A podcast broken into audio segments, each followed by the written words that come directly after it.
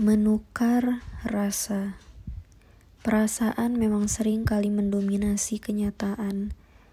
Kenyataan baik diikuti dengan perasaan bahagia, dan kenyataan buruk diikuti dengan perasaan sedih, terpuruk, bahkan putus asa. Dunia terasa begitu labil, walaupun sebenarnya perasaanlah yang sedang labil. Kondisi hati yang memang pada fitrahnya berbolak-balik, maka saat inilah ketika kamu sedang menghadapinya, seharusnya kamu berdoa, Ya muqallibal qulub, sabit qalbi ala dinika, sabit qalbi ala ta'atika. Wahai Tuhan yang maha membolak-balikan hati, tetapkanlah hatiku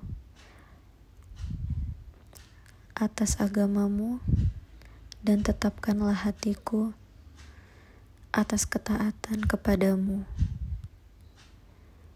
Bagaimana caranya menukar rasa ini? Karena membohongi perasaan rasanya sudah nggak bisa. Sedih ya sedih, patah hati ya patah hati, marah ya marah. Semakin ditahan semakin sakit. Ya udah, Kali ini izinkan rasa sakit itu mampir sejenak. Rasakan sakit yang jika mendalam, ya rasain. Jika menusuk, ya rasakan. Jika memendam, rasakan. Tapi jangan terlalu lama. Sejenak, pakai logika berpikirmu. Karena hati dan otak harus jalan bersama.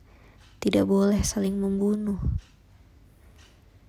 Berdamailah dengan diri kamu sendiri. Iya, katakan dalam hatimu, saya berhak untuk memilih bahagia.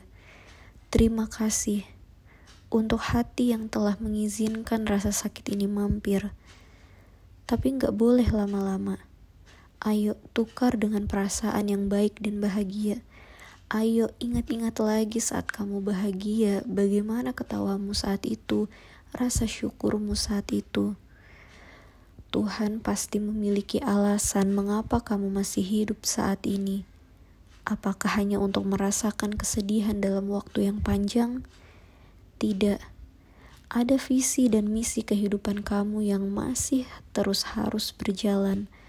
Atau mungkin kamu ciptakan terlebih dahulu, masih ada tujuan hidup yang belum kamu raih Kenapa harus terpuruk terus dalam kesedihan? Izinkan otak untuk berpikir agar rasa itu tertukar lebih cepat.